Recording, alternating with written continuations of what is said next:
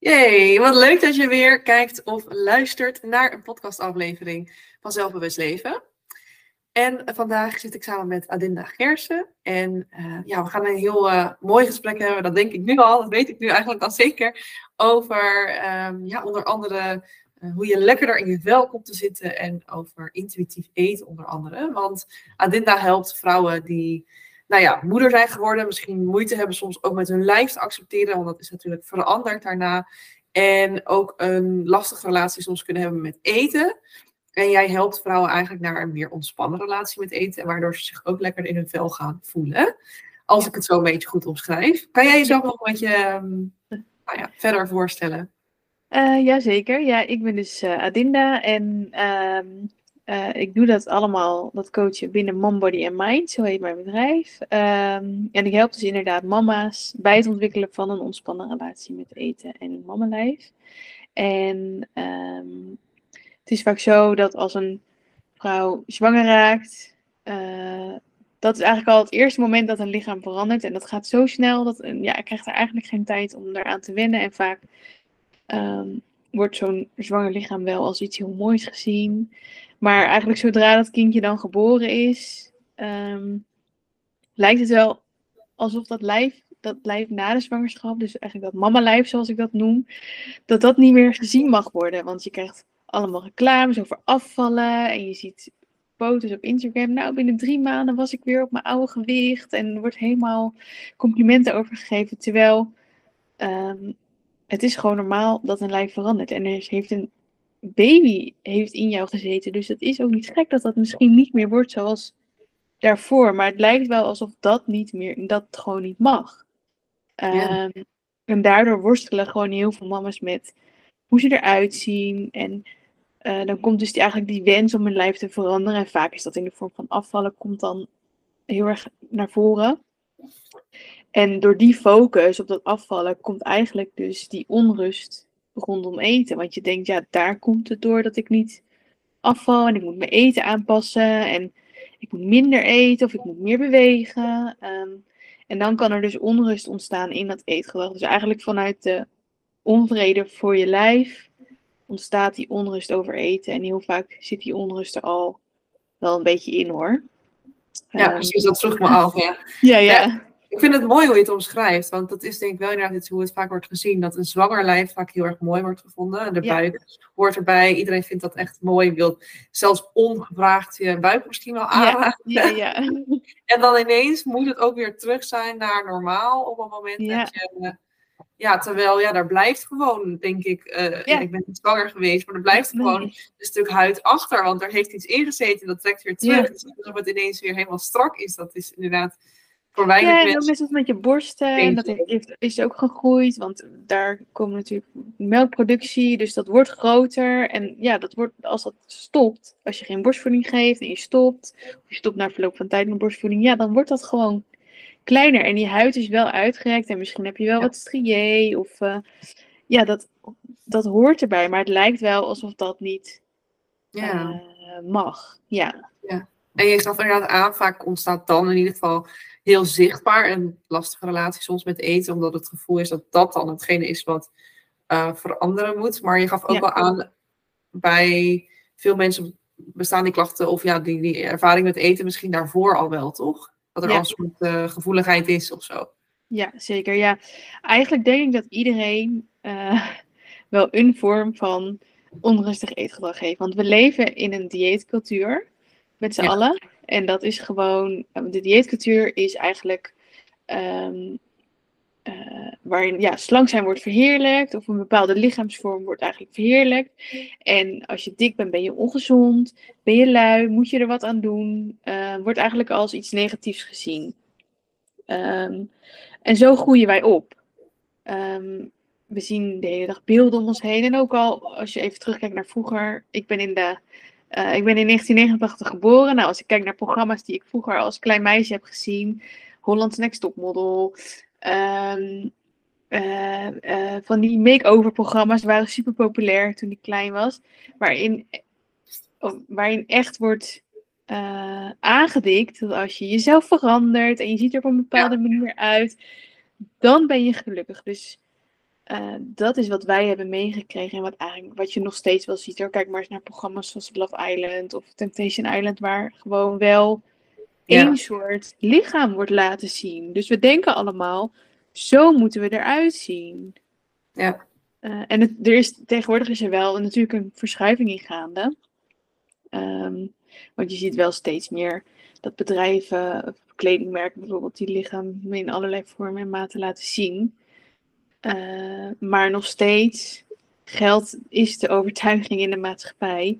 Ja. Als je dik bent, ben je ongezond. En dat wordt gewoon als iets heel negatiefs gezien. En niemand wil zichzelf ongezond maken. Of niemand wil zijn. Weet je, er wordt ook gezegd: als je te dik bent, ga je eerder dood. Ja, niemand wil dat uh, over zichzelf afroepen, zeg maar. Dus we zijn allemaal daar ook gewoon heel erg bang voor.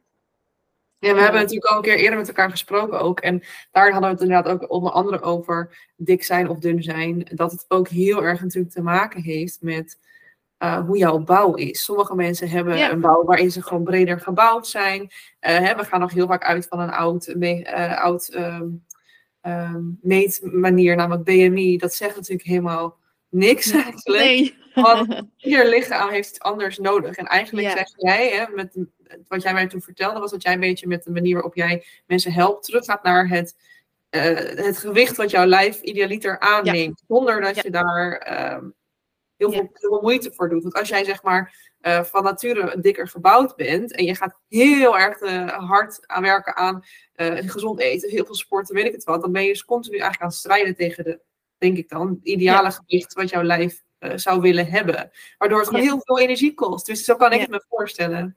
Ja. Schrijf ik het ja. Ja, klopt. Ja. Nou ja, sowieso ten eerste, BMI uh, wordt bij ons gebruikt om gezondheid te bepalen.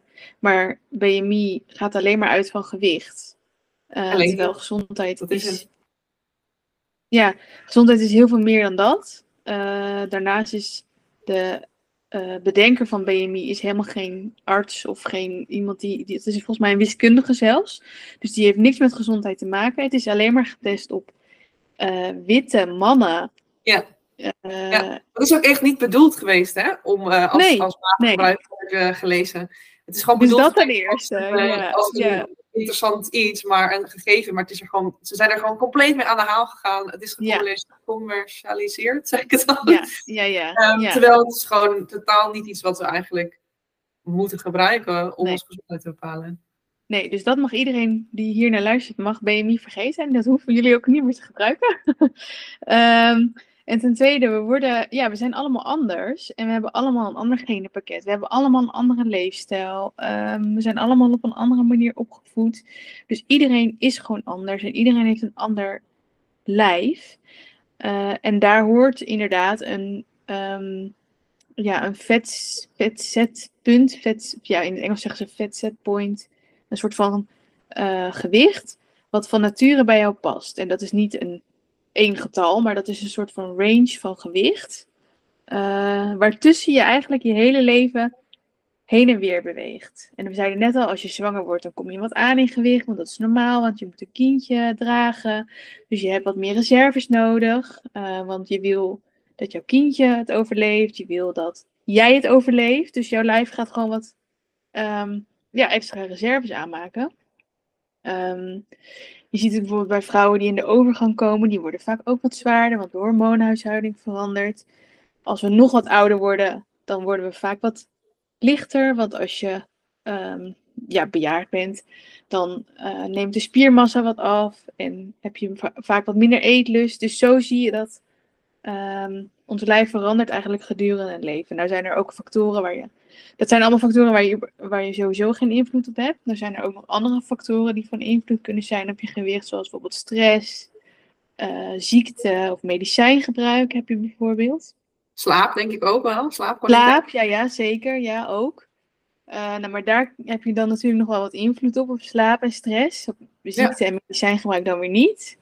Um, maar dat zijn allemaal factoren die gedurende jouw leven ervoor kunnen zorgen dat jouw gewicht een beetje schommelt. Um, en uh, als je je daar niet mee bemoeit, door bijvoorbeeld te gaan letten op je eten, of door te gaan diëten of een afvalpoging te gaan doen, uh, zal je zien dat jouw lijf zich gewoon aanpast aan de omstandigheden. Ja. Maar als jij Ook- dat- ook ingenieus. Ons lichaam is zo intelligent eigenlijk. Dat, Ja, dat je er niet eens heel veel voor hoeft te doen, maar dat hij zelf kan bepalen. Ja. Dit heb ik nodig of zo, zo werk ik als beste. En dat is natuurlijk eigenlijk, ik denk dat het een rode draad is ook in, in jouw coaching en ook in mijn coaching. Dat je meer mag gaan luisteren naar je lijf. Niet alleen maar Ja. omdat het een ideaal gewicht is, kan bepalen eigenlijk al wat, wat, is voor mij, wat, voor, wat werkt voor mij, wat is voor mij fijn. Maar ook, oké, ik heb nu eh, hoofdpijn, ik heb nu eh, last van ehm, vermoeidheid of wat dan ook. Dat is een signaal waar ik naar mag luisteren en waar Ja. ik mee mag doen. Je lichaam is eigenlijk super slim. Ja, eigenlijk wel. Ja. ja, je ziet het al bij baby's. Hè. Die worden geboren en die gaan huilen als ze honger hebben. En die stoppen met eten als ze vol zitten. Ook al is de fles nog niet leeg. En dan denk je soms als moeder, nee, maar je moet goed eten. Nee, eh, hij, heeft, hij of zij heeft gewoon geen honger meer. En dat zijn die... ja, dat, zit er, dat is gewoon de basis van eh, eh, eh, eten, zeg maar. En eigenlijk is intuïtief eten ja, dat is, lijkt iets heel speciaals, maar eigenlijk is dat gewoon eten. Eten zoals we als baby deden. Ehm, dus het is ook niet iets wat je moet leren of wat je, wat, nou ja, je moet het wel leren misschien in de zin van je kan het kwijtgeraakt zijn en het moet weer even omhoog komen. Eh, Maar maar, intuïtief iedereen eten- kan het. Ja, precies. Maar intuïtief eten zie je dan dus eigenlijk als luisteren naar je lichaam. Als je lichaam Ja, zegt, je hebt ja, ja. genoeg, je hebt genoeg. Ja, precies. Zo bedoel je het, hè? Ja. Ja. Ja, en je hebt honger, je gaat eten. Je, als je naar de wc moet, ga je plassen.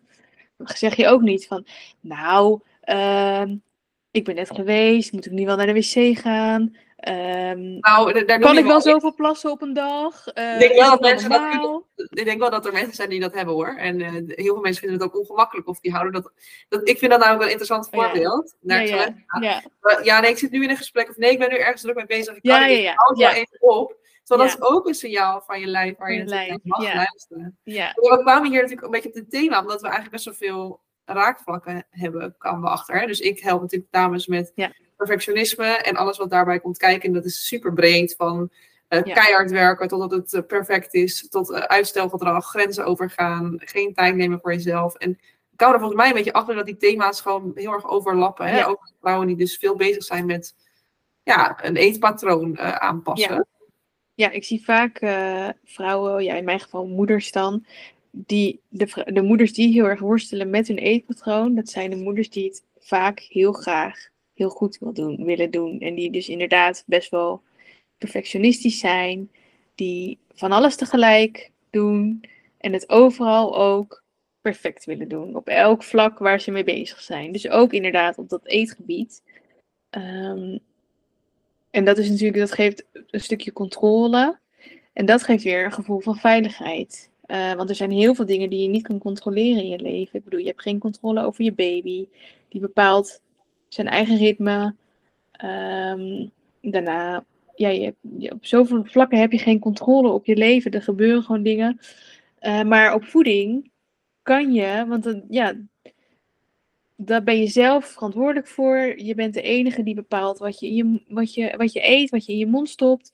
Eh, dus daar kan je voor je gevoel zoveel controle op uitoefenen. Ja, Eh, Wat ook een vo- gevoel van veiligheid geeft. Ehm, en vaak denken ze dan, ja, als ik daar controle op hou, dan heb ik indirect ook controle op dat gewicht, zeg maar.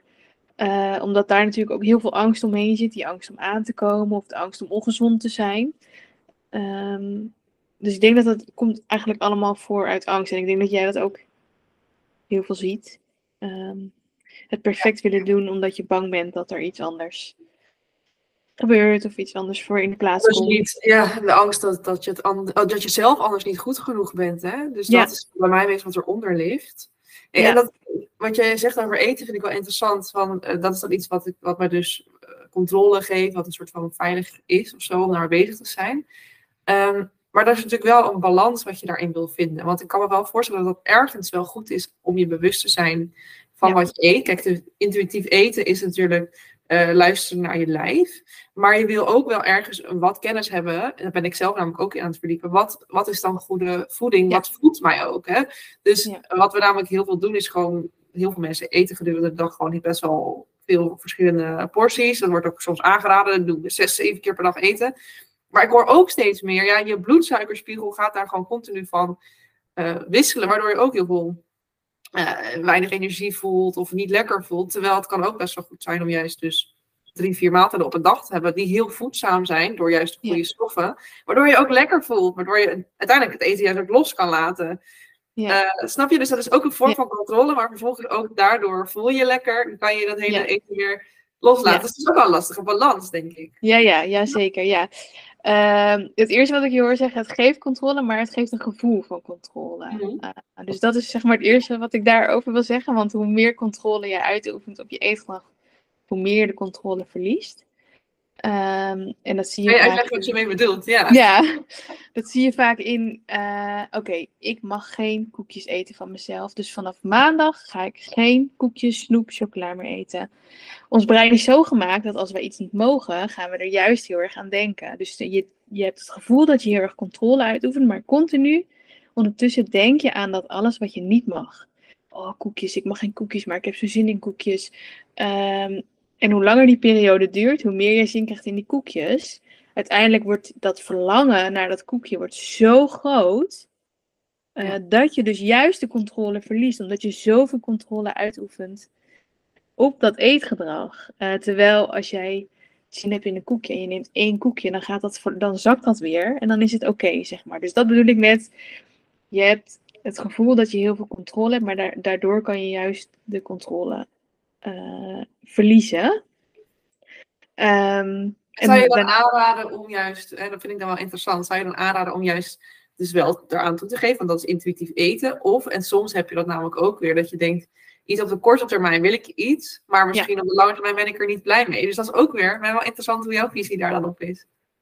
Eh, ja, nou, ehm, dat is zeg maar het tweede punt wat je zei van gezond eten. en, en, en. Ehm, als iemand net begint met intuïtief eten, zeg ik altijd: laat alle overtuigingen over eh, voeding en het gezond eten, laat dat helemaal los op het begin. Hè? Dus het kan inderdaad zo zijn dat iemand die begint met intuïtief eten, dat die dus op het begin alleen maar koek en snoep eet. Maar op een gegeven moment kan jouw lijf die zegt: Ho, stop, hier voel ik mij niet oké bij. Doe mij maar gewoon wat komkommer en eh, een volkoren boterham met kaas, zeg maar, bij wijze van spreken. Ehm, dus dat is op het begin. Want je moet Oh, gewoon dat is helemaal. mooi, want dan ga je dus eigenlijk al uiteindelijk, eh, dus net zoiets als, eh, eh, ja, ik wil heel eeuwig vakantie hebben en niks doen. En als Ja. je dan inmiddels drie, vier weken niks zit te doen, denk je, oh, mag ik alsjeblieft weer even wat gaan Ja. doen? Dus je lijf Ja. gaat wel aangeven, oké, Je gaat voelen, heb ja. anders behoefte aan. Ja. Ja, dat ga je voelen. Ehm, bijvoorbeeld als je op vakantie gaat, je had het net over vakantie, je hebt heel lang vakantie, je gaat op vakantie, je gaat naar een all you can eat. Hoe zeg je dat? Zo'n eh all-inclusive is dat bedoel ik.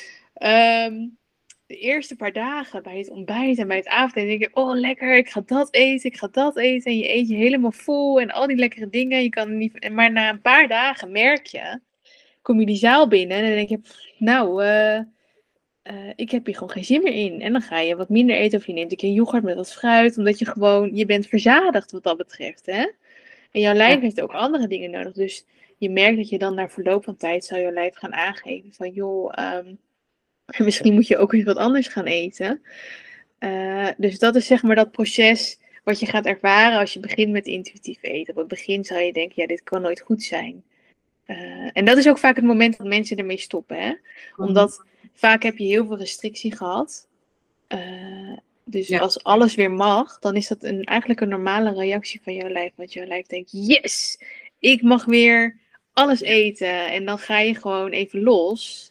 Ja, Eh, dat vinden we wel spannend, denk ik, kan ik mij Ja. voorstellen. Ja. Dat, vind, dat is heel spannend en dat, dat, is, dat kan ook echt heel onveilig voelen. Eh, en dat is dus dan ook het punt waarop mensen heel vaak stoppen. Hè? Ja, dit werkt niet voor mij, want ik eet alles. Als ik naar mijn gevoel ga luisteren, dan eet ik alles wat los en vast zit.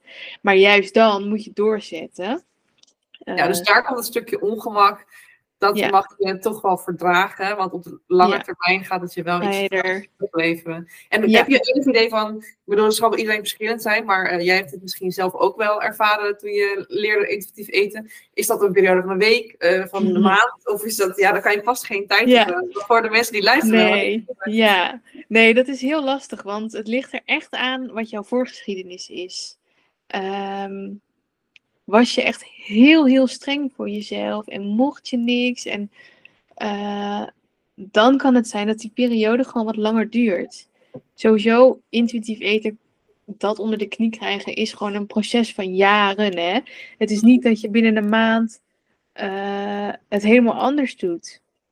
Omdat je doet het al je hele leven zo. Ik ben 33.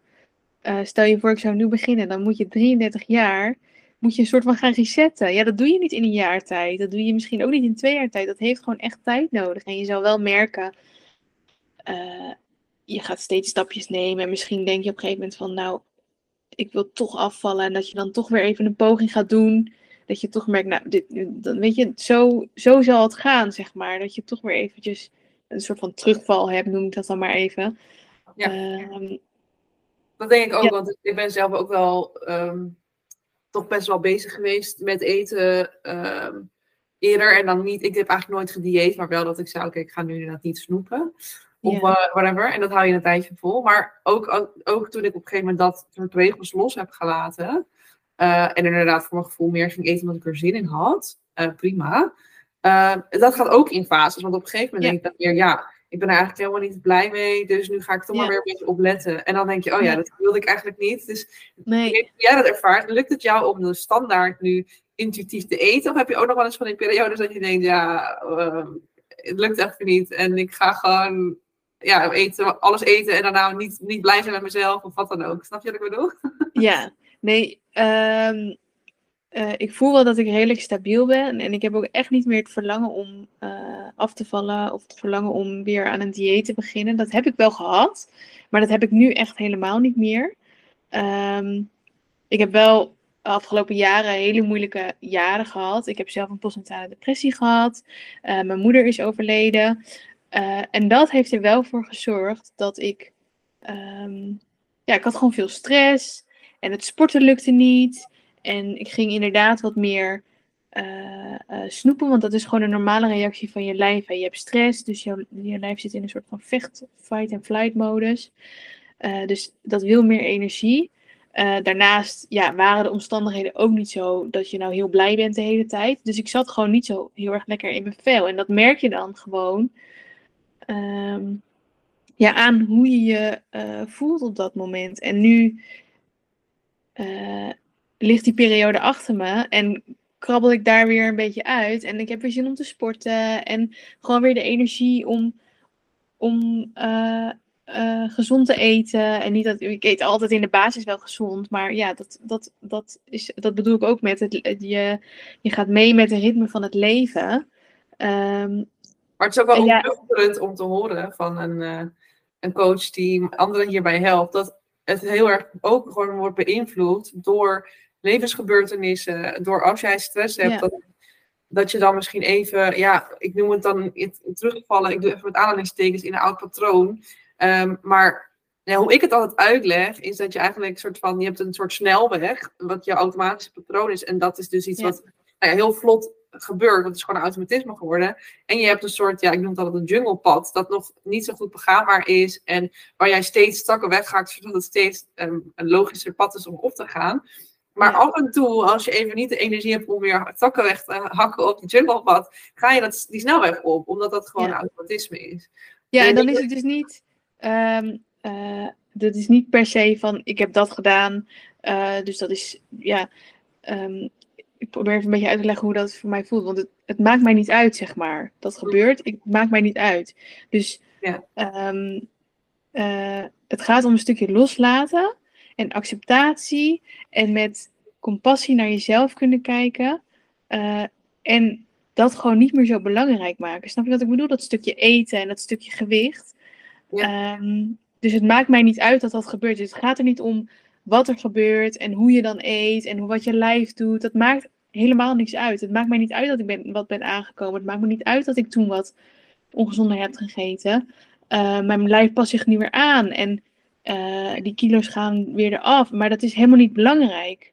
Uh, nee, maar dat is denk ik de kern van, ja, ik snap je helemaal. De kern van perfectionisme is dat we het idee hebben dat we het dan, als we het gevonden hebben, dan moeten we het altijd blijven doen. Maar dat is dus, dan zit je nog steeds natuurlijk in het stukje perfectionisme. Terwijl ja. het is juist zo mooi als je vanuit zelfliefde kan denken, oké, het gaat niet altijd zoals ik wil. Uh, En soms schiet ik inderdaad even terug die snelweg op. Ga ik even een ander patroon. En ook dan mag ik liefdevol voor mezelf zijn. Want ja, het is niet mogelijk. Ik, ik haal het altijd, ik haal het altijd aan als iemand uh, zegt, ja, maar ik wil dat niet, of zus of zo. En dan gaat het altijd over woorden als, ik wil altijd gezond eten. Ik wil, als we het dan over dit thema hebben, of ik wil nooit meer uh, terug naar hoe het was, of wat dan ook. Maar als er woorden van altijd en nooit in voorkomen, ja, Dat, dat is gewoon niet uh, haalbaar. Dat hoeft ook gewoon niet. Dat hoef je zelf niet op te leggen. Want dan zit je juist weer in dat stukje perfectionisme. Terwijl je mag jezelf toestemming geven om af en toe even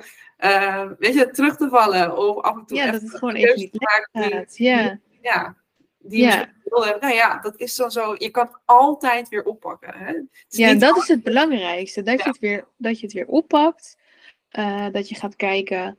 Want je vroeg net ook van. Um, uh, gezond eten in de basis. En moet je dan zes keer eten of moet je dan vier keer eten? Ja, ga ik je het antwoord niet op geven, want ik ken jouw lijf niet.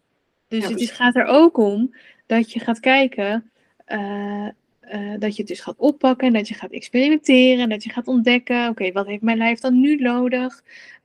Um, de periode hiervoor had ik gewoon wat meer tijd voor mezelf nodig en wat meer rust en was mijn hoofd niet bij sporten. Um, maar nu uh, heb ik daar meer ruimte voor. En dan is het weer heel anders. Dus het is gewoon een, continu veranderend proces. Uh, een experiment van oké, waar doe ik het dan goed op? Want de een die doet het heel goed op een bakje havermout in de ochtend en die kan daar de hele ochtend op teren. De ander vindt juist kwark heel fijn en kan daar de hele ochtend op teren. En de ander die heeft gewoon na een uur weer honger en die moet tussendoor weer wat eten. Dat, ja. Dus ik ga je daar het antwoord niet op geven van hoe vaak moet ik eten. Uh, het is wel zo dat als je heel veel gedieet hebt en uh, vaak uh, of ja, heel veel regels hebt rondom eten, dat het kan helpen om op het begin heel regelmatig te gaan eten. Omdat alle structuur kan eigenlijk weg zijn. Um, ja. En daardoor ook dat hongergevoel en dat verzadigingsgevoel kan wat weggezakt zijn. En door dan weer wat regelmatiger te gaan eten. En door op het begin wel echt je te houden aan die vaste eetmomenten, merk je ook dat dat hongergevoel vanzelf weer terugkomt. En dat je ook gaat ervaren, oké, wat doet het nou met me als ik nu eet, terwijl ik eigenlijk niet zo trek heb. Ehm, ja, het is eigenlijk dat je dan weer langzaam uh, het contact met je lichaam herstelt. Ja. In eerste instantie voel je het niet en dat gaat weer terugkomen. Ja. ja. Ik wil ook ingaan wat je eerder zei, is eigenlijk um, afhankelijk van de fase waarin je zit, zijn er verschillende um, dingen die je prioriteit hebben. En we hebben vaak het gevoel in ons leven dat we alle ballen hoog moeten houden. Dus dat is en een goede moeder zijn, en een goede partner, en een goede uh, vriendin voor je vriendinnen en voor je ouders uh, er zijn, en weet ik het wat. Uh, en, en goed op werk, en je huishouden op orde. Nou ja, noem het maar op. Je hoort al hoeveel dingen er zijn. Mm -hmm. En ik denk dus inderdaad dat het voor heel veel mensen gewoon fijn is. Oh, dit wordt hier ook heel erg fijn, het thema. Van joh, afhankelijk van waar je zit, um, je hoeft niet altijd alles op de toppen van je kinderen te doen. Je hoeft niet altijd alle ballen hoog te houden. Soms valt er een bal omdat die op dat moment gewoon echt even niet het belangrijkste is. Als het gaat om inderdaad je eigen gezondheid, omdat je in een depressie zit of omdat je mentaal het zwaar hebt, omdat je een overlijden hebt in de familie, ja, dan is het gewoon, mm-hmm. ja, dan zijn er sommige dingen gewoon even niet belangrijk. En dat is dan ook oké. En dat mag juist ook, ook hier, mag dat zo in fases gaan. Ik zit zo, ja, voor de mensen die ja. kijken, ja. Zo, nou ja, een up en down lijntje te laten zien. Ja. Het gaat altijd uh, in vlagen. En de ene keer vind je sport inderdaad uh, echt heel belangrijk en merk je dat je er beter door voelt. Maar als jij merkt dat je totaal geen energie hebt, omdat er andere dingen aandacht vragen, ja, dan kan ik me best voorstellen dat dat even nu niet het belangrijkste is. En dat is ook oké. Okay. Ja, en ook dat is onderzoeken, hè? want sporten kan bijvoorbeeld ook juist wel energie geven en gezond eten kan ook juist uh, je beter laten voelen. Dus het is ook altijd gewoon blijven onderzoeken, blijf jezelf afvragen, wat heb ik nu nodig? Waar word ik nu gelukkig van? En dat is ook iets wat heel veel moeders heel erg moeilijk vinden. En ik denk misschien ook wel heel veel vrouwen die jij spreekt. Dat ze gewoon niet weten waar ze gelukkig van worden. Of dat ze het zelf, zichzelf niet waard vinden om zichzelf die vraag te stellen. Um, en, ik denk dat dat ook wel de rode draad is in wat we bespreken. Dus heel erg bewust zijn van, um, van jezelf, eigenlijk van je gevoel. Want eigenlijk alles komt nu wel een beetje terug op dat gevoel. Waar Ja. word ik gelukkig van is ook een gevoel. Net als Ja. waar heb ik nu zin in qua eten? Of wat, wat Ja. eh, wil ik nu sporten of wil ik nu juist even niet sporten en op de bank zitten? Het zijn allemaal dingen die eigenlijk vanuit je lichaam jou ver- verteld worden. Ja, Ehm, en het is inderdaad gewoon iets wat je kwijt kan raken, dat contact. Als je dus continu eh, er niet naar hebt geluisterd. En dan mag je ook jezelf dus de tijd geven om die connectie te herstellen. Dat is niet in no time hersteld. Mhm. Ja, dat is heel ingewikkeld, want als moeder wil je het allerbeste voor je kinderen. Dus die zullen op nummer 1 staan, maar je moet niet jezelf vergeten. Eh, je moet jezelf ook op nummer 1 staan, want als jij er niet, niet goed voor jezelf zorgt, kan je ook niet goed voor iemand anders zorgen. En dat is natuurlijk altijd zo in het leven. En dat, is, ehm, eh, dat geldt ook op andere vlakken, hè. Maar je moet jezelf ook op nummer 1 zetten, want anders eh, ja, kan je er eigenlijk ook niet voor de rest zijn. En dat is echt iets, eh, ja, dat is heel mak veel makkelijker gezegd dan gedaan. Eh, Ja. Dat ten eerste.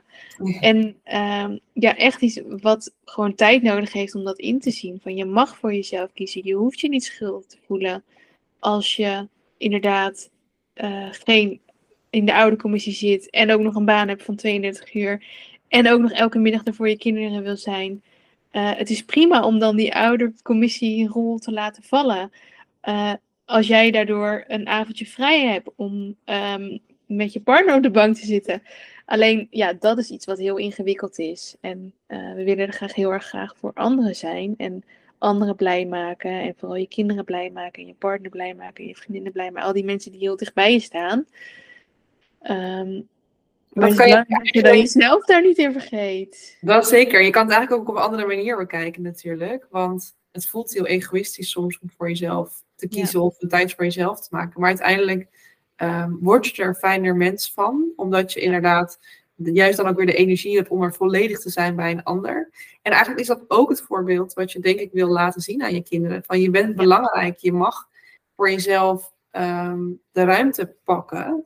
En kinderen leren nou ja, door voorbeeld. Dus ja, Mhm. als jij ehm, je tijd neemt voor jezelf eh, en laat zien, ik vind dat heel erg belangrijk, ik neem dat serieus, gaan zij dat ook meer leren. En dan wil ik niet, Ja. wil ik niet mensen een schuldgevoel opleggen dat ze dat misschien lastig vinden, want het is een proces waar we het nu al even over hebben. Hè? Dus eh, ik Ja. hoop niet dat, eh, ik wil niet mensen Nee. een schuldgevoel daarover opleggen, want het Ja, je doet altijd, ja, je doet altijd wat jij denkt dat het beste is. En Ja. Eh, je leert gedurende je leven leer je nieuwe dingen.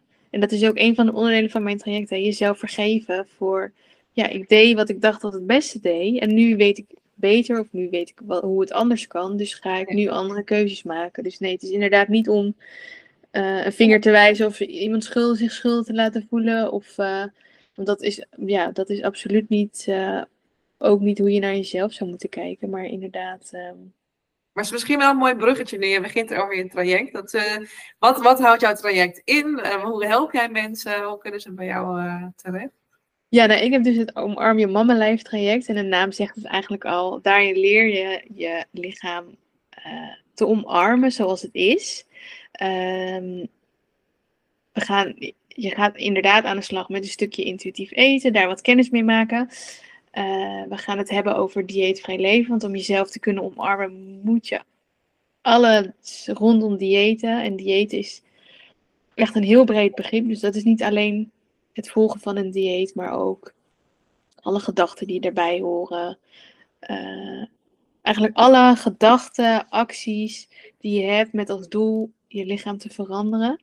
Dat noem ik diëten. Dus eh, dat is belangrijk dat je dat allemaal los gaat laten. En dan is de volgende stap dus dat je gaat leren van ja, hoe kan ik dan mezelf accepteren? Hoe kan ik beter voor mezelf zorgen? Ehm, eh, en dan niet alleen op het gebied van eten, maar ook op bijvoorbeeld stress of slaap of nee durven zeggen. Dat is heel belangrijk, want dat is ook vaak iets wat heel moeilijk is. Ehm, we gaan het hebben over zelfacceptatie. Eh, hoe werkt dat? Dus bijvoorbeeld, je hoeft jezelf niet mooi te vinden om jezelf toch te accepteren zoals je bent. Want als je jezelf gewoon echt nog niet mooi vindt en je kijkt in de spiegel en denkt, ja, ik vind mezelf gewoon niet mooi, dan kan je dat wel tegen jezelf zeggen, maar dan wordt het nooit geloofwaardig. Dus hoe kan je dan jezelf accepteren zonder dat je jezelf eh, mooi vindt.